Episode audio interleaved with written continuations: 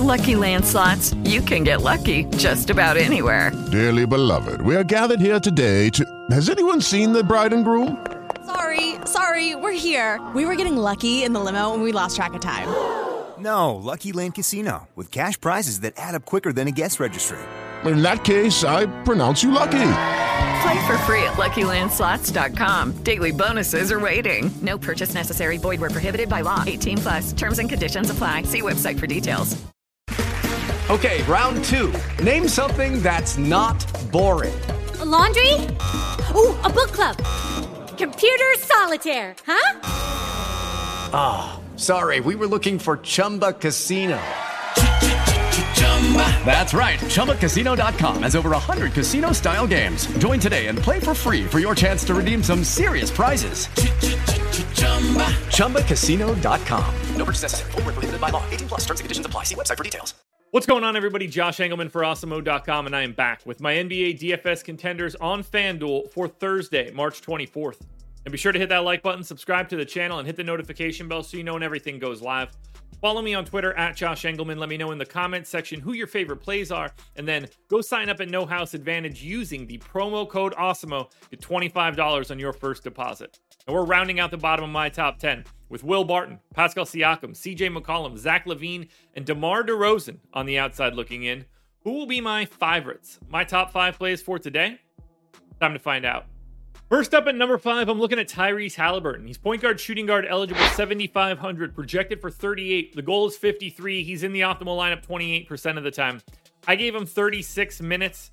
He's in a pretty nice matchup. Like, they're obviously big dogs, 12 point underdogs to Memphis, but they gained 3.4 possessions over their average. And I have Halliburton in the number five spot with the assumption that Malcolm Brogdon is in. If he's out, Halliburton climbs even higher. 15 points eight and a half assists, five boards, and two and a half stocks. The price looks good. The matchup from a pace perspective looks good. And there's only upside for Halliburton if we get more guys ruled out for the Pacers. Speaking of guys getting ruled out for the Pacers, Malcolm Brogdon is here at number four. He's point guard, shooting guard eligible, and just 7K. If he's able to play, I got him projected for 37 fantasy points. The goal is 50 at that price tag, and he's in the optimal lineup 30% of the time. Again, he gets the benefit of the Memphis matchup. No Ja, pace up. I think he plays 34 minutes if he's in because Malcolm Brogdon just plays a ton. He's either not able to play or plays the full run. It makes no sense. But he's close to a 1.1 fantasy point per minute guy in this spot. 25% usage, 19, 6, and 6 with a stock. If he's in, I want to have a lot of them. If he's out, I'm pushing up Halliburton aggressively.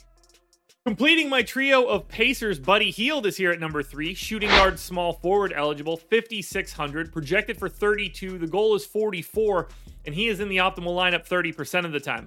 I gave Hield 36 minutes. He'll have a slight bump with no Brogdon. There's just going to be more usage to go around, but for now, 0.9 fantasy points per minute, 22% usage, 17 points, six boards, three and a half assists, and a stock and a half. And I don't have to mention it again, but I will a really nice pace up spot against the Memphis Grizzlies with no Ja Morant. I love attacking the Indiana Pacers today, and they'll look even better, Hield and Halliburton, if we lose Brogdon. Next up at number two, I'm going to Fred VanVleet. He's point guard eligible, 7,800, projected for 40. The goal is 54. He's in the optimal lineup 30% of the time. I gave VanVleet the standard issue 37 minutes, could play upwards of 40, 25% usage, 20 points, almost seven assists five boards, two stocks. Now, this one is a pace down spot against Cleveland. They, they lose 2.6 possessions below their average, but they're four point favorites. This one should be competitive throughout, and competitive games generally mean massive minutes for the Toronto starters. That's why I'm looking very closely at Fred VanVleet. Now, before we get to that number one contender, one last reminder please hit that like button, subscribe to the channel, hit the notification bell so you know when everything goes live. Follow me on Twitter at Josh Engleman. Let me know in the comments who your favorite plays are, and then go sign up at No House Advantage using the promo code AWESEMO.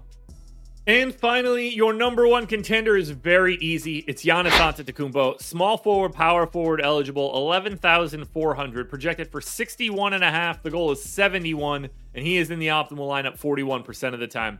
I am 34 minutes. I tried to be mildly pessimistic at a 12 point line against the Wizards, but I can't because he's so good.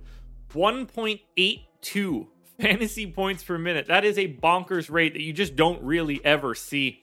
35% usage, 32 real points, 12 and a half boards, seven assists, and two and a half stocks. His raw point ceiling is so far ahead of everybody else that all the value just pushes you to get to Giannis even more. I think he looks exceptional today. 11 4 is not a salary that I'm all that worried about. No matter what happens on this day, other than him getting ruled out, Giannis Antetokounmpo will be my number one contender. Alrighty, folks, that will do it. Those are my NBA DFS contenders on FanDuel for Thursday, March 24th. DraftKings version is around here somewhere, so check it out. Good luck tonight, everybody. Win some money. We are back again tomorrow morning for another edition of the Contenders.